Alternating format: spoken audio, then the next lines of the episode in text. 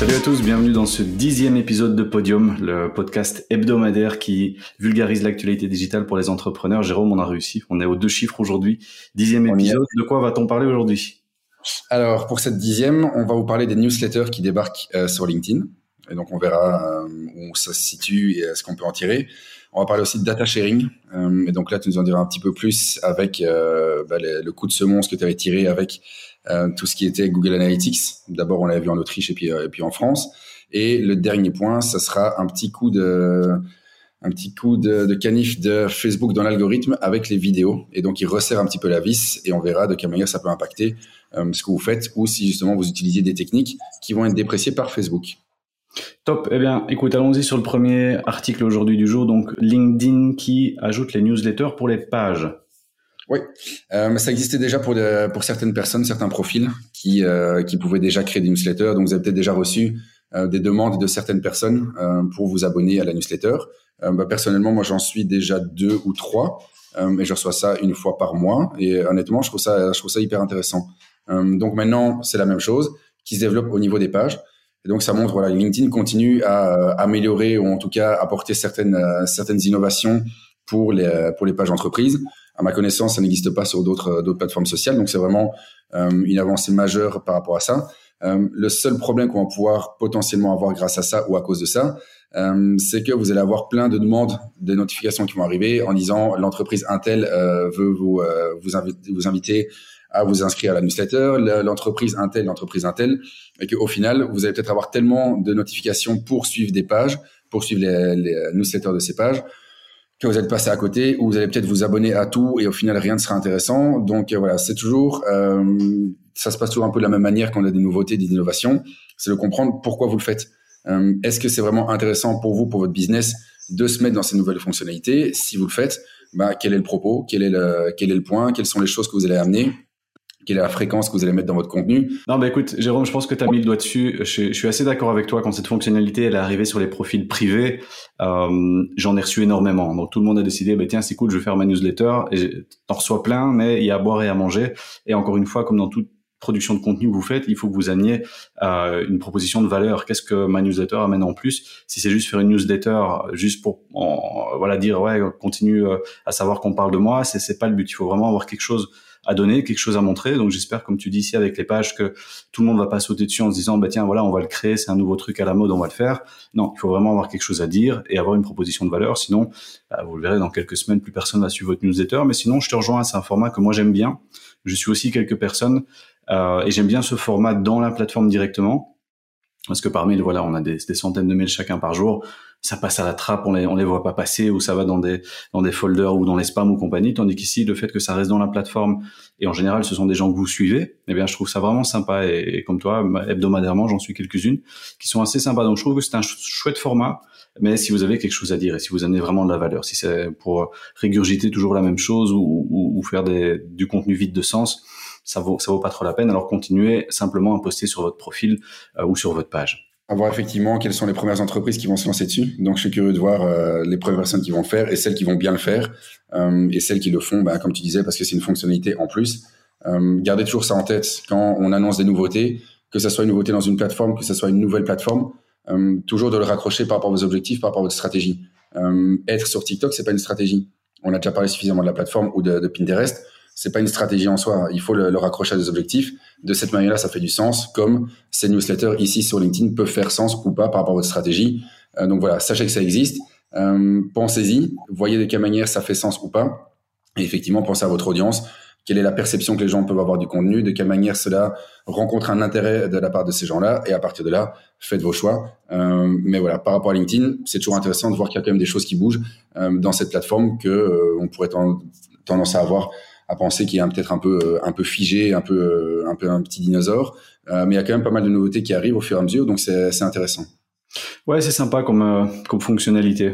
Écoute, est-ce que peut-être qu'on le fera nous dans les semaines à venir avec Podium, on ne sait pas encore. On va pas se lancer dessus parce que c'est tout nouveau. Voilà, il faut qu'on ait quelque chose à vous raconter en plus. Mais peut-être on le fera dans les dans les semaines à venir, on verra. Alors, passons sur le deuxième épisode de, enfin deuxième épisode, deuxième article de ce Podium aujourd'hui très attendu. Il y avait un meeting la semaine passée euh, au niveau européen entre les, les, les États-Unis et l'Europe par rapport au data sharing entre les États-Unis et l'Europe. On vous en a parlé il y a quelques épisodes euh, de ça, avec le fait que Google Analytics était vu comme euh, illégal par certains pays, notamment l'Autriche et puis la France avait suivi le pas, pour la simple et bonne raison que les, les données, les données privées d'utilisateurs européens étaient envoyées sur des serveurs qui étaient stockés aux États-Unis, c'est-à-dire les serveurs de Facebook notamment et de Google. Et donc ici, en 2020, en juillet 2020, il y avait déjà eu un, une espèce de pacte qui avait été créé entre les, entre les deux nations, enfin, entre les deux euh, continents, qui était le Privacy Shield et qui mettait un cadre, si vous voulez, au partage de ces données. Mais euh, on s'est vite rendu compte, et l'Europe s'est vite rendu compte qu'on était vachement sorti du cadre et qu'en gros, les agences de renseignement aux États-Unis, par exemple, pouvaient aller piocher dans ces datas et faire ce qu'ils voulaient avec. Et donc ici, c'est ce qui s'était passé il y, a, il y, a, quelques semaines, c'est que l'Europe avait mis le haut là en disant, écoutez, non, ça c'est plus possible, on n'est plus d'accord avec ça et il faut qu'on change la, la législation. C'est ce qui a été fait ici. Vous avez vu, hein, on vous en a parlé il y a quelques semaines, euh, et quelques semaines après, c'est déjà changé, c'est déjà réglé. Donc quand on parle de gros sous, c'est toujours là que ça bouge vite. Pourquoi je dis ça? Facebook avait menacé il y a quelques semaines de dire OK, eh bien si c'est si problématique de gérer avec la data européenne, eh bien on va arrêter nos services en Europe et c'est réglé. Donc ça avait encore une fois vite fait bouger les choses. Et donc ici la semaine dernière, euh, on était beaucoup à regarder ce qui allait sortir de ce de, de, de justement de cet accord entre les, entre l'Europe et les États-Unis. On n'a pas de gros détails techniques encore sur ce qui va être fait ou, ce qui pourra pas être fait. En tout cas, euh, ils sont apparemment tombés d'accord. Donc ça, ça, laisserait un peu respirer les, les, les, grands acteurs de la tech comme Google et Facebook qui euh, se, se, sortent une épine du pied finalement en trouvant des solutions là-dessus. Donc je trouve que c'est intéressant pour l'utilisateur. Euh, parce que c'est vrai qu'on savait pas trop euh, qu'est-ce qui était fait avec cette data finalement. Hein. On a entendu tous les scandales avec Cambridge Analytica dans le passé, avec des fuites de données euh, à tout va. Donc Qu'est-ce que ça va donner dans le futur On ne sait pas encore exactement, on n'a pas encore tous les tenants et les aboutissants, mais en tout cas, ça avance dans le sens de la privacy. En tout cas, c'est ce qu'on nous dit. Est-ce qu'on va boire ces paroles-là ou est-ce qu'on va le challenger? Je pense que nous, Jérôme, on va encore le challenger dans ce dans ce podium. Mais voilà, ça va dans ça va au moins dans le bon sens et au moins la réflexion est déjà là, ce qui est ce qui est une top chose. Donc, euh, toi, je sais pas trop ce que tu en penses, Jérôme. Est-ce que tu tu penses que c'est euh, un écran de fumée ou est-ce que tu penses qu'il y a vraiment des choses qui sont faites pour le respect, et le, le privacy des utilisateurs européens? Euh, bah, J'aurais tendance à dire qu'avec la, la, législation toi, RGDP ou GDPR euh, dans l'acronyme anglais, il y a quand même pas mal de choses qui ont été faites et euh, la loi est suffisamment ambitieuse ici pour protéger les, utilisateurs en Europe. Euh, donc je trouve ça pas mal qu'il y ait des, choses qui bougent, qui aussi de temps en temps des grosses annonces de se dire voilà Google Analytics, bah, vous allez oublier parce qu'on peut pas l'utiliser, Facebook qui menace de se retirer ça remet quand même toujours l'attention sur euh, le privacy, donc la, les, les, données personnelles des, des utilisateurs. Euh, et je trouve ça pas mal. Toi, qu'il y ait des, des, lignes qui bougent. Alors après, effectivement, à voir quel est le deal qui a été, euh, qui va être introduit entre le, entre les deux. Euh, mais il y a quand même pas mal de choses qui doivent aussi faire réfléchir pour se dire le marketing tel qu'on le faisait avant. Bah, il évolue, les plateformes évoluent. Euh, je pense que ça vaudrait la peine dans un des prochains épisodes de faire aussi un point vraiment particulier, plus technique euh, sur les impacts de l'iOS version 14 et puis version 15 Hein, vraiment pour vous montrer par rapport à ce que vous faisiez avant, bah, qu'est-ce qu'on peut encore faire, qu'est-ce qu'on a encore comme données. Euh, et je pense que c'est important. C'est peut-être de temps en temps des choses qui sont abstraites en disant voilà, on a le, le GDPR ici, euh, il y a des trucs qu'on peut pas faire ou on m'a dit qu'avec euh, l'iOS on supprimait des cookies, qu'il y avait des choses en moins, euh, mais je me rends pas compte effectivement de la tangibilité des choses. Donc je pense que ça vaut effectivement peut-être la peine de faire un point qui sera peut-être un peu plus technique euh, dans un épisode à venir mais qui est intéressant pour tout le monde, pour vraiment comprendre ce qu'on dit et que ce soit pas juste un espèce d'argument marketing que vous allez vendre ou qu'un prestataire essaie de vous vendre en disant ça fonctionne pas, mais c'est parce que il euh, n'y a pas de cookies ou il n'y a pas de, y a pas de toutes les datas qu'on peut avoir. Donc ces datas, c'est un petit peu comme les, les nouveaux buzzwords comme du, euh, du NFT, des, des métaverses, du, euh, du Web 3.0. Je pense qu'à un moment, ça vaut la peine euh, de peut-être faire un épisode que sur ça, mais de vraiment prendre le temps de comprendre ce que ça signifie, comprendre ce qui se passe et comprendre bah, de quelle manière vous pouvez challenger ce qu'on vous raconte, euh, essayer de mieux mesurer les choses aussi. Donc c'est vraiment important de garder effectivement ce focus data euh, et de le coupler à de la performance ou de, de coupler à des analytics.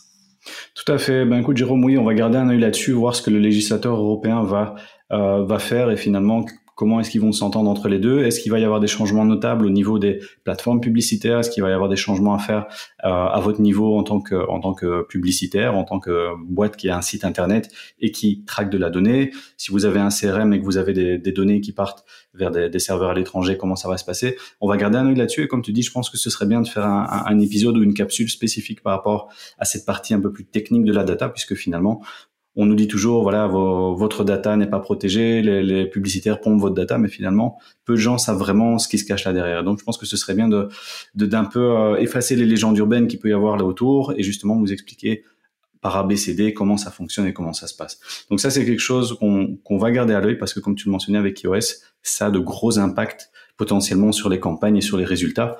Et euh, donc c'est très très important de garder ça à l'œil aussi. Pas uniquement compter sur ce que Facebook et Google vous disent, mais comprendre un petit peu la machine qui y a là derrière. Eh bien, Jérôme, je te propose qu'on passe sur le dernier épisode, euh, le dernier article. J'ai du mal aujourd'hui, je ne fais que dire épisode. Le dernier article de ce podium, qui est le Facebook Watchbait. Donc, qu'est-ce que c'est exactement Facebook Watchbait et qu'est-ce que Facebook est en train de dire par rapport à ça? Alors, c'est un petit peu comme toujours. Euh, retenez quand vous êtes sur Facebook, vous êtes sur une plateforme euh, externe. Donc, les, toutes les choses que vous mettez dessus, même si vous avez créé une, euh, une page pour votre entreprise, vous êtes sur une plateforme qui, est, qui est externe, qui décide des règles du jeu. Euh, si jamais Facebook ferme du jour au lendemain, ben, vous perdez toutes les datas qui étaient dessus. Euh, donc, ce qui s'est passé ici dedans, c'est comme on a bien souvent avec des évolutions en termes de création de contenu, c'est qu'à un certain moment, Facebook siffle la fin de la récré. Euh, si tu te rappelles dans l'historique des choses qu'on avait déjà eues, pendant tout un temps, on avait un peu, comme on a discuté l'autre fois avec, avec LinkedIn, des gens qui faisaient des sondages en disant voilà on avait une photo qui était coupée avec les quatre émotions et euh, vous deviez voter en disant je suis plutôt petit cœur, je suis plutôt pouce, je suis plutôt euh, love et, euh, et, encore une autre une quatrième émotion.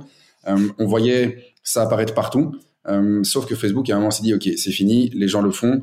c'est parce que nous on voulait quand on a introduit la fonctionnalité, ce qu'on voulait c'était donner un petit peu plus de finesse dans les réactions plutôt que d'avoir juste le like.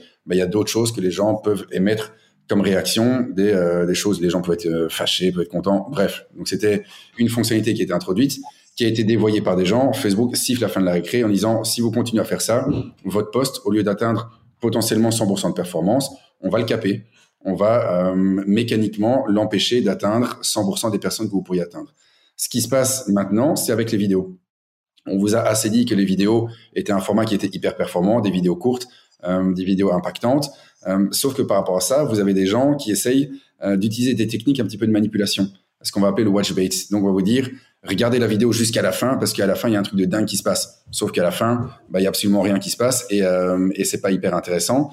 Donc ici, c'est vraiment pour Facebook une manière de se dire, voilà, par rapport aux manipulations, aux techniques qui existent de la part de certaines personnes pour forcer euh, la visibilité longue d'une vidéo, on va déprécier ce genre d'appel euh, à un visionnage long parce que c'est pas effectif, parce que c'est pas qualitatif, et on veut arrêter que des gens soient entre guillemets manipulés au niveau euh, de ce qu'on leur promet et au niveau de ce qui est délivré. Et Facebook va vous dire si c'est ça, eh ben on va déprécier automatiquement votre poste et on va vous empêcher d'atteindre 100% des utilisateurs. Donc c'est un petit peu l'histoire qui se répète.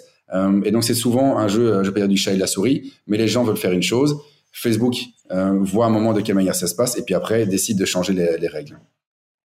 Ok, donc ici, d'après cet article, Facebook dit que ça va être pénalisé. Qu'est-ce qu'on doit comprendre exactement par là? Est-ce que euh, les posts vont être interdits ou simplement leur comment on pourrait dire leur, envergure va être réduite, la voilure va être réduite et, vous, et tu toucheras pas autant de monde qu'avec un post qui n'est pas watchbait? C'est ça qu'ils veulent dire par là? Oui, donc c'est vraiment le deuxième cas de figure. Euh, tu vas pas avoir ta page qui est coupée du jour au lendemain parce que tu as, utilisé ça. De nouveau, c'est euh, dans les standards de ce que considère Facebook. Ici, c'est des choses qui sont euh, qui sont à l'encontre des, euh, des, bonnes pratiques de la plateforme. Donc, si tu veux continuer à le faire, tu peux le faire. C'est juste que au lieu d'atteindre le maximum de personnes que tu aurais pu avoir, Facebook va caper automatiquement euh, ta, ton contenu et donc voilà, libre à toi si tu veux le faire, mais honnêtement, c'est pas des choses qui sont recommandées dans les standards d'utilisation de la plateforme. Donc ici, tu parlais du, du contenu organique, mais c'est ce qu'on voit aussi dans des publicités, des publicités aguicheuses, euh, où, où, on mentionne les mêmes choses que, que tu as dit là tout de suite, donc du sensationnalisme, où on vous dit, regardez jusqu'à la fin, il y a un truc de fou qui arrive. Est-ce que les, les ads vont être aussi impactés par ces nouvelles mesures? C'est-à-dire que bah, peut-être tu payeras un CPM plus cher sur ces ads-là, puisque tu respectes pas à 100% les, les règles du jeu? Euh, Sauf si, sauf erreur de ma part, je pense pas que ça soit évoqué dans la documentation de Facebook, mais il n'y a pas de raison que l'organique et le paid aient deux, euh, deux flux différents. Facebook, que ce soit en organique ou en paid, prend toujours un échantillon euh, pour voir effectivement quelle est la réactivité des gens, est-ce que ça les intéresse ou pas.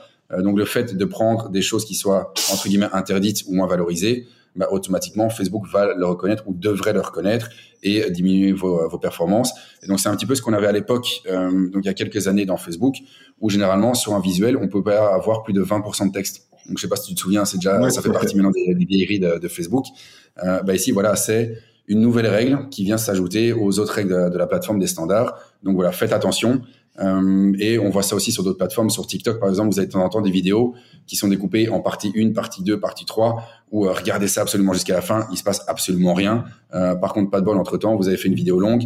Donc voilà, les, les tromperies sont dénichées à un moment ou l'autre. Il y a toujours moyen de, de trouver le, d'autres manières de le faire. Mais ici, voilà, c'est vraiment un gros signal qui est donné là-dessus. Donc faites attention. La vidéo, c'est intéressant, c'est important dans, euh, dans votre contenu. Ne faites pas n'importe quoi non plus par rapport à ça. C'est ça, il faut rester original et comme tu dis, les tromperies, ça fonctionne un temps et puis après les, plateformes s'en rendent compte et mettent le haut là et puis voilà, il y en aura d'autres. Mais en tout cas, effectivement, produisez du contenu de qualité, c'est ce qu'on dit toujours. Euh, si vous devez aguicher les gens pour qu'ils viennent voir votre produit, votre page ou votre contenu, bah, c'est que votre contenu ou votre page ou votre produit euh, est un peu vide d'accord? Parce que qu'on a un bon produit, une bonne page ou qu'on a quelque chose à dire, on n'a pas besoin d'utiliser des techniques folles pour que les gens consomment nos contenus. Donc, allez vraiment vers l'originalité, allez vers la vers, des vidéos qui soient vraies, du contenu qui soit vrai, et laissez un peu de côté ces techniques-là. Oui, vous aurez peut-être des taux de clics qui sont un peu plus beaux, un peu plus hauts avec ces techniques-là, mais au final, on sait très bien que c'est pas ça qui fait la différence, c'est pas ça qui va construire votre marque. Eh bien, écoute, Jérôme, merci pour ton euh, pour ta participation à ce dixième épisode, et euh, je vous dis à la semaine prochaine pour le onzième épisode de Podium. Salut. Salut tout le monde.